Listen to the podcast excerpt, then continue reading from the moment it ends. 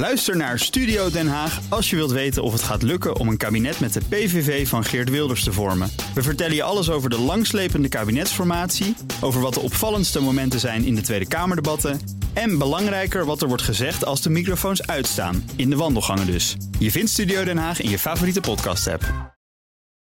BNR Bouwmeesters wordt mede mogelijk gemaakt door Bouwend Nederland. De bouw maakt het. BNR Nieuwsradio. BNR Bouwmeesters. Jan Postma. Tunnels graven voor een compleet nieuw metrosysteem midden in de woestijn. Of een onderzoekscentrum bouwen in het ijskoude Antarctica. Nederlandse bouwers zijn overal ter wereld aan het werk. Hoe halen ze die opdrachten nou binnen en wat zijn de uitdagingen? Welkom bij BNR Bouwmeesters voor de bedenkers, bouwers en bewoners. Te gast Dick Spinder, projectleider bij Structon en Halbe Veenstra, director Global Operations bij BAM International. Welkom allebei. En laten, laten we even in het uh, goedemiddag. Laten we even in het zuiden beginnen. Uh, Dick Spinder, wanneer is het eigenlijk te warm voor u? Het is eigenlijk nooit te warm voor mij. Nee, want het in is, uh, Saudi-Arabië, hoe warm wordt het daar? De periode van half juli tot half september is het overdag zo'n graad of 50. En dan mag je tussen s morgens 11 uur en s middags 3 uur niet buiten werken. Althans niet in de open zon. Je, moet dan, je kan overdag, over, uh, overdekt kan je gewoon werken. Maar uh, andere tijden moet je gewoon door. Ja, en, en die 50 graden, daar, daar kunt u nog wel tegen dus? Ja, 50 graden, daar, uh, dat hou je nog wel vol. Ja, want u bent dus bezig met Structon met de, de eerste metrolijn in Saudi-Arabië aan te leggen. Nou denk ik meteen, daar is de olie goedkoop, daar zit toch iedereen in de auto? Dat klopt. De olie is goedkoop in Saudi-Arabië. Is hevig gesubsidieerd, maar gaat uh, heel snel gaan de prijzen omhoog. Dat wordt een van de problemen in Saudi-Arabië. Dus ze willen onafhankelijk worden van olie. En daar is een, anticiperen ze dus al een beetje op. Ja, de huidige zoon van de koning, prins Mohammed bin Salman, heeft een visie 2030 uitgesproken. En met 2030 moeten ze volledig onafhankelijk van olie zijn. Of dat gaat lukken, betwijfel ik. Maar ze zijn er erg druk mee bezig. En die metrolijn, dat is daar dan een onderdeel van. Ja, uh, ja 175 kilometer zo ongeveer in een compleet ander land. Uh, waar ja. loop je dan allemaal tegenaan? Uh, je loopt aan tegen dezelfde dingen waar je tegenaan loopt in Amsterdam. Nou, het is eigenlijk zo anders allemaal niet. nee, het is, uh, de technieken zijn, zijn hetzelfde.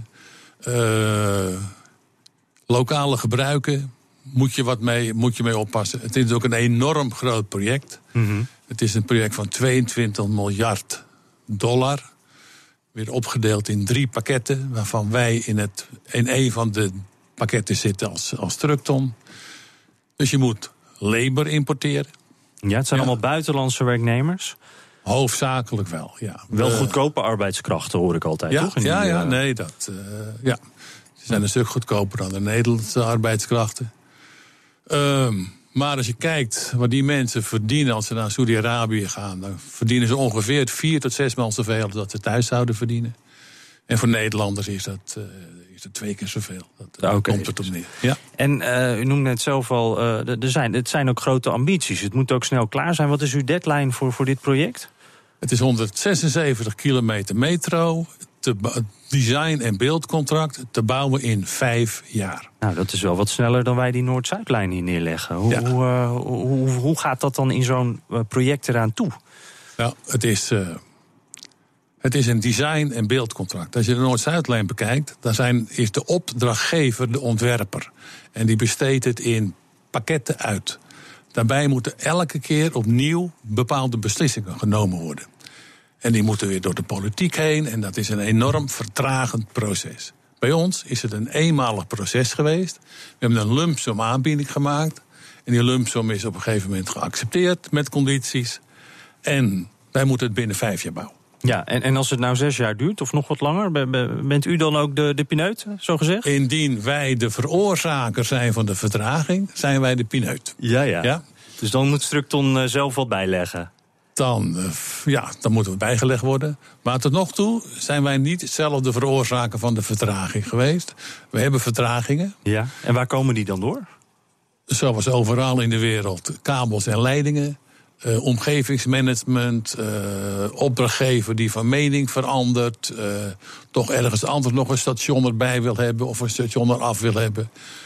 Het hele proces, wat dan afgesloten had moeten worden tijdens de tender, wordt opengehaald en daardoor krijg je wat meer wat vertragingen. Is zo'n zo'n buitenlandse opdrachtgever dan ook lastiger dan Nederlandse opdrachtgevers? Ik kan me namelijk voorstellen dat daar als, als eh, zo'n koning of sultan of wat het ook is, als die bedenkt, hup, een station erbij, dan moet het ook gebeuren. Geen discussie. Ja, nou, dat, uh, dat klopt.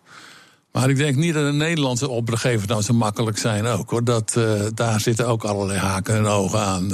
ja. ja, waar werkt u dan liever? Hier in Nederland of Saudi-Arabië? Ik werk liever in Saudi-Arabië. Ja, want Wat is daar, daar is het toch makkelijker. Nou, ja. ja. Nou. Er is meer geld ter beschikking. En als er eenmaal een besluit genomen is. De koning neemt een besluit en dan gebeurt het. Ja? ja? En hier is het besluitvormingsproces is nogal stroperig. Ja, dus eigenlijk lekker overzichtelijk als ik het zo hoor. Uh, een plek waar het ook, denk ik, heel overzichtelijk is, maar wel een stuk kouder dan in Saudi-Arabië. Uh, Antarctica, de, de, ijskappen daar, uh, daar gaat BAM aan de slag. Halbe Veenstra, wat is de temperatuur daar eigenlijk? Nou, de temperatuur kan natuurlijk tientallen graden onder nul zijn. Maar daar zouden wij als aannemer niet in kunnen werken. Dus wij gaan alleen werken in de, de vijf maanden ongeveer. Het, uh, het, uh, het Zuidpool zomerseizoen. Ja. En dat loopt dan ongeveer van november tot en met maart. En dan zijn de temperaturen toch een stukje minder extreem dan je zou verwachten. Dan praten we ongeveer min 10 tot plus 5. Oh, maar dat lijkt me voor de gemiddelde bouwvakker nog best wel dat, koud, dat, toch? Dat betekent dat, uh... hier, vroeger hadden we fors verlet. Maar ja. in die vijf maanden kunnen wij ons dat niet al over. Dan zullen we toch uh, moeten gaan werken. En hoe werkt dat dan? Uh, gaan de handschoentjes aan en een dikke jas en dat is het? Of, nou, gelukkig, gelukkig is het ook voor ons een design- en constructwerk. Dus het is een, een, kwestie van slim ontwerpen. Veel prefabricatie, modulair werken. En het, het werk eigenlijk al volledig virtueel bouwen. Uh, tegenwoordig gebeurt het allemaal van achter de computer. Mm -hmm. En dan wordt het uh, bijna als een mecano-set uh, ingevlogen. Maar inderdaad, uiteindelijk moet het nog gemonteerd worden. En daar zullen we wel de nodige voorzorgsmaatregelen voor moeten nemen. Ja, en het, het wordt een, een, onderzoekscentrum wat daar gebouwd wordt. Wat voor soort gebouw wordt dat dan? Hoe groot nou, het is, dat? Het is een bestaand onderzoeksstation voor British Antarctic Services. Die zitten daar al tientallen jaren. doen onderzoek naar de oceaan, naar klimatologie... Uh, en, en, en daar is nu een uitbreiding voor nodig, omdat ze een, uh, een nieuw schip uh, in, in dienst gaan nemen. En dat moet, daar zijn nieuwe aanmeerfaciliteiten voor nodig. Dat houdt ook in dat er meer mensen op het, uh, op het onderzoekstation uh, geplaatst worden. En daarvoor is weer een uitbreiding voor de accommodatie, voor de opslag, watervoorziening. Uh, nou, noem het allemaal maar op. Mm. Dus wat een mini-dorp een mini voor een grote groep onderzoekers en wetenschappers. En met hoe groot team gaat u daar dan naartoe om, om, dat, om dat voor elkaar te krijgen? kleiner dan dat we normaal zouden doen. En dat heeft deels natuurlijk met die hele prefabricatie te maken. Mm -hmm. En een andere manier van monteren. En het moet ook snel. Dat, dat zal waarschijnlijk rond de 40 50 man uh, gaan zitten op de locatie zelf. Ja, en, en die mensen krijgen die dan een speciale training voor dit soort omstandigheden? Hoe? Absoluut. Uh, het, is, het is bijna vergelijken, te vergelijken met offshore werken. Uh, alleen al als je bedenkt om daar naartoe te vliegen, is vanaf het zuidpuntje van Chili uh, toch nog een paar duizend kilometer in een, in een propellervliegtuig. of zes dagen varen op een schip. Daarbij hoort dus ook in geval van kampaliteiten horen de nodige trainingen bij. Maar uiteraard ook het, um, het wonen en werken op een remote area in, uh, toch in die temperaturen. Mm -hmm. Met uh, gelimiteerde medische faciliteiten. Daar hoort inderdaad een flink stuk training, keuring, uh, medische geschiktheid bij. Je moet gewoon absoluut. eigenlijk heel erg gezond zijn, denk ik. Toch? Je moet behoorlijk dat, fit zijn, absoluut. En er mag ook eigenlijk niks verkeerd gaan. Wordt daar dan ook extra voorzichtig gewerkt? De, nou, de werkvoorbereiding en het tot op het boutje moertje niveau van tevoren alles uitzoeken, je hele logistiek voor elkaar hebben, is gewoon cruciaal. Uh, nou, daar hebben we dan gelukkig ook uh, elk seizoen een maand of zeven de tijd voor. Ja, veel om de vijf maanden weer te werken. En dan kan het, het team volledig doorgaan met de werkvoorbereiding, de procurement, de logistiek voor het volgende werkbare seizoen. En waar ligt nou de grootste uitdaging in dit project? Wat is nou echt het allerlastigste hieraan? Uh, dat zijn twee zaken, denk ik. Ten eerste het, uh, het behoorlijk geïsoleerd werken. Dus de mensen die daar uh, vijf maanden aan één stuk zitten, dat vergt een bepaalde eigenschappen.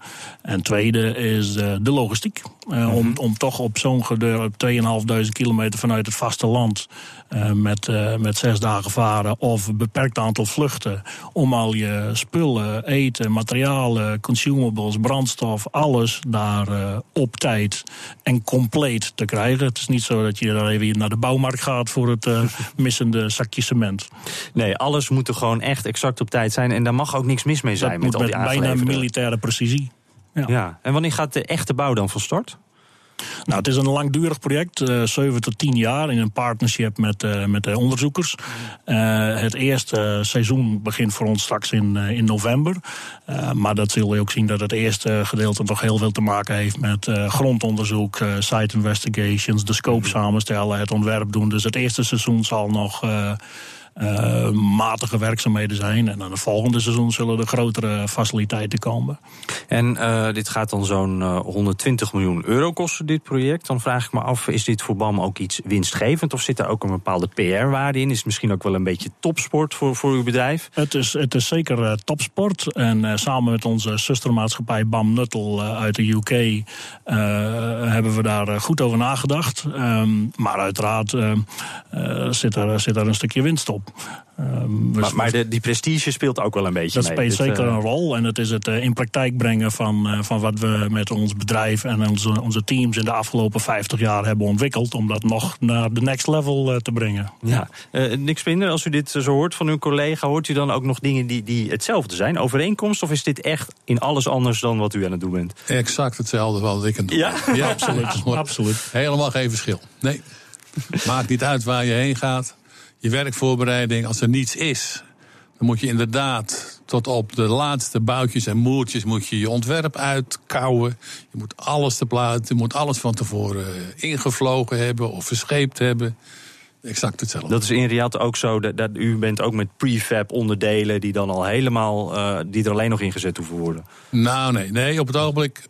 Als ik nu Saudi-Arabië bekijk met toen ik daar voor de eerste keer kwam werken in 82 is er nu veel meer lokaal te koop. Dus ja, ja. het begint in Saudi-Arabië nu meer te lijken op de Nederlandse markt. Terwijl wat ik hier voor mijn, van mijn collega hoor in, Zuid, uh, in Antarctica. Ja. Lijkt het veel meer op zoals wij bezig waren in 82. Ja, ja inderdaad. Dus eigenlijk, Albert Veens, u gaat een beetje terug in de tijd, als ik het zo hoor, qua omstandigheden. Deels wel. Het inderdaad de wereld ontwikkelt. En heel veel uh, gebieden waar het vroeger nog uh, uh, developing was, zijn tegenwoordig al behoorlijk faciliteiten. Dus kun je op een iets andere manier gaan werken. En ja, Antarctica is uiteraard nog erg remote. Ja. ja. Ja, dat uh, bouwen onder extreme omstandigheden, dat kunnen die Nederlandse bouwers dus wel. Maar waar ter wereld moeten we nou hierna gaan kijken? Waar liggen de kansen? BNR Nieuwsradio.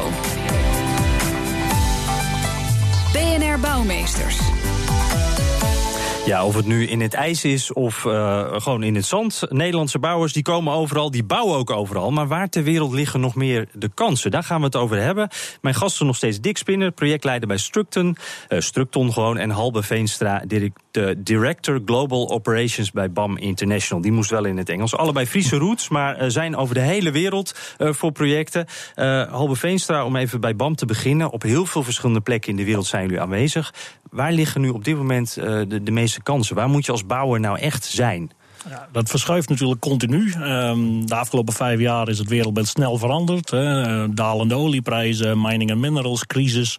Uh, en daar merken wij meteen dat in bepaalde regio's waar we vroeger heel actief waren, bijvoorbeeld Australië in de, in de stijgers en de havens, dat dat heel snel vermindert. Tegelijkertijd pikt het dan in andere uh, continenten of andere landen weer op. Op ja, dit moment uh, Afrika bijvoorbeeld ja. is echt in ontwikkeling. Diverse landen waar heel veel infrastructuur nodig is. Azië, waar uh, de, midden, de middenklasse enorm uh, opkomt. En dat geeft meteen behoefte aan infrastructuur, wegen, scholen, ziekenhuizen, havens, vliegvelden. Eigenlijk alles. Uh, eigenlijk alles.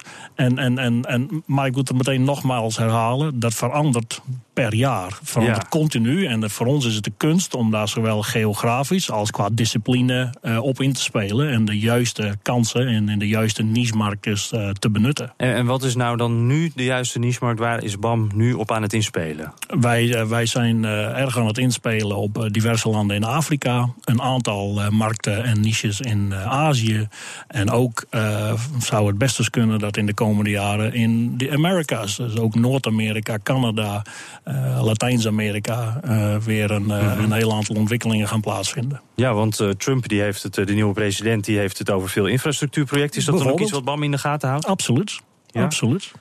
Dick Spinder, is Structon, ziet, dat, ziet u dezelfde dingen eigenlijk? Ja, wat voor, voor de BAM geldt, geldt voor Structon ook. Precies hetzelfde. Ja, wij hebben, daarnaast heeft Structon een, een groot gedeelte van de Structon-organisatie is door rail ge, wordt door rail in, in, beslag genomen. Dus wij kijken meer naar railprojecten over de hele wereld heen. Een combinatie van civiele projecten en railprojecten. We volgen het geld, we volgen de, waar de nieuwe activiteiten beginnen. Mhm. In principe is bouwen altijd een lokale aangelegenheid. Als je ergens heen gaat om te gaan bouwen, dan vier jaar later kunnen de lokalen het van je overnemen en moet je weer ergens anders naartoe gaan. Dus dat, uh, en dat moet je goed in de gaten houden waar je, waar je nuttig kan zijn. Eigenlijk alle landen die hier genoemd worden, dat zijn ook landen, landen waarbij ik denk van nou, eh, werkomstandigheden, dat lijkt me nog wel lastig. Ook uh, hele andere culturen dan wat uh, wij hebben. Is dat nog een probleem bij dit soort projecten? Is dat een uitdaging? Het, ik vind het werken met verschillende culturen vind ik heerlijk. Ik denk dat je daarvan kan leren. Als je bereid bent om naar elkaar te luisteren. Maar het lijkt me niet altijd even makkelijk, toch? Het is absoluut niet makkelijk. Loopt u daar wel eens tegen aan? Ja. Het, uh... Geef eens een voorbeeld. Um, Nederlanders zijn goed in werk voorbereiden. Wij gaan niet aan de slag voordat we ons werk goed voorbereid hebben. En dan kijken we er één keer na, twee keer na, drie keer na. Als we dat samen met onze Spaanse vrienden doen, die hebben een bloedhekel aan voorbereiden. Die gaan liever onmiddellijk aan de slag en stormen met z'n dertigen dan naar links. En drie dagen later denken nee, nee, nee, links was niet goed. We stormen met z'n dertigen naar rechts. En daar hebben ze veel plezier in. En wij worden daar helemaal. U minder. En wij worden er helemaal krankjorum van. Ja. ja. Overfeest, is dat iets wat u ook ziet? Die Spanjaarden, ja, nou, moeilijke... Een collega heeft helemaal gelijk. Uh, als je in een, in een land of op een project zit waar soms, uh, ik zou me niks verbazen... dat ook in Riyadh meer dan 50 nationaliteiten op één project rondlopen. Wij hebben ook binnen BAM International zeker meer dan 50 uh, nationaliteiten op onze payroll staan. Ja, dat biedt, dat, dat biedt de nodige uitdagingen. En ja, daarvoor heb je dus dat ervaren team nodig... die gewend zijn om in een multicultural uh, omgeving te werken. En dat, mhm. dat, dat, dat, dat heeft een stijl nodig en een bepaalde aanpak, uh, communicatie. En in elk land is dat anders, elk, elk project is dat anders, elke cultuur is dat anders. Want als we bijvoorbeeld, uh, om even naar Riyadh te gaan, als ik over bouwprojecten daar hoor, bijvoorbeeld in Qatar dan, mm even die hoek wat breder, dan hoor je die stadions, dan hoor je het WK, dan hoor je al die, die vervelende verhalen over werkomstandigheden. Ja. Is dat nou iets, hoe kan je dat nou voorkomen? En, en moet je dat voorkomen? Ik vind dat je het moet voorkomen. Hetgene wat in Qatar gebeurt, ik weet, ik weet niet exact wat daar gebeurt. Ik weet wel wat er bij ons gebeurt. Wij hebben hele strenge eisen aan de huisvesting voor onze labors. Uh, de, de Saudi Labor Law die is daar leidend in. En wij hebben zelf besloten om nog meer te doen dan verplicht is per Saudi Labor Law. Het is goed voor onze, voor onze werkers en dat is ook weer goed voor ons. Wij verwachten da daardoor wordt ons de productie van de mensen, als die mensen zich lekker voelen in de labor villages waar ze wonen, uitziet dat ook weer in het werk. En, ze krijgen ook goed betaald dus? Ze krijgen goed betaald, ze zijn goed gehuisvest en uh, er zijn zelfs mensen die liever niet teruggaan met vakantie naar huis, maar liever in de Labour Village blijven werken, blijven, blijven wonen. Maar omdat het daar zo prettig is, of ook gewoon om lekker veel geld te verdienen? Ik denk beide. Een beetje van beide. Ja, ja. Laten we nog even wat breder kijken naar uh, ja, de, de, expertise die we als Nederlandse bouwers uh, hebben. Wat, wat, is nou uh, de, de grootste expertise? Is dat nog steeds alles wat met water te maken heeft? Bij, in het geval van BAM International is dat inderdaad wel uh, een van onze belangrijkste producten, marine construction. En inderdaad, daarbij hebben de Nederlanders een enorme sterke reputatie. Dus dat is voor ons het uh, nummer één product: stijgers, kademuren, uh, strekdammen, pijpleidingen, dat soort werk. Maar tegelijkertijd, um, als, als Nederlands bedrijf en als international hebben we natuurlijk ook een reputatie om op tijd op te leveren. Met de juiste veiligheid en de juiste kwaliteit. We zijn ook echt degelijk. Precies. En ja. dat is voor, uh, voor heel veel opdrachtgevers, zeker als het internationale klanten zijn, of wereldwijde klanten, is dat soms van doorslaggevend belang. Mm -hmm. Daarnaast komt tegenwoordig ook, en dat is nog steeds toch een onderscheidend vermogen met veel lokale bouwers of lokale partijen. De wereld gaat snel. Digitalization, virtual reality, modulair bouwen. Eigenlijk moet het hele project van tevoren al in computermodellen gebouwd zijn. En daarmee de bouwtijd versnellen en kwaliteit verhogend. En dat is waar wij als BAM heel zwaar op inzetten. Mm -hmm. En uh, er wordt hier geknikt, uh, Structon ja. ook. Ja, ja ik zie het al, ja. ja. Uh, om even afsluitend te kijken. u bent allebei, hebt u projecten over de hele wereld gedaan.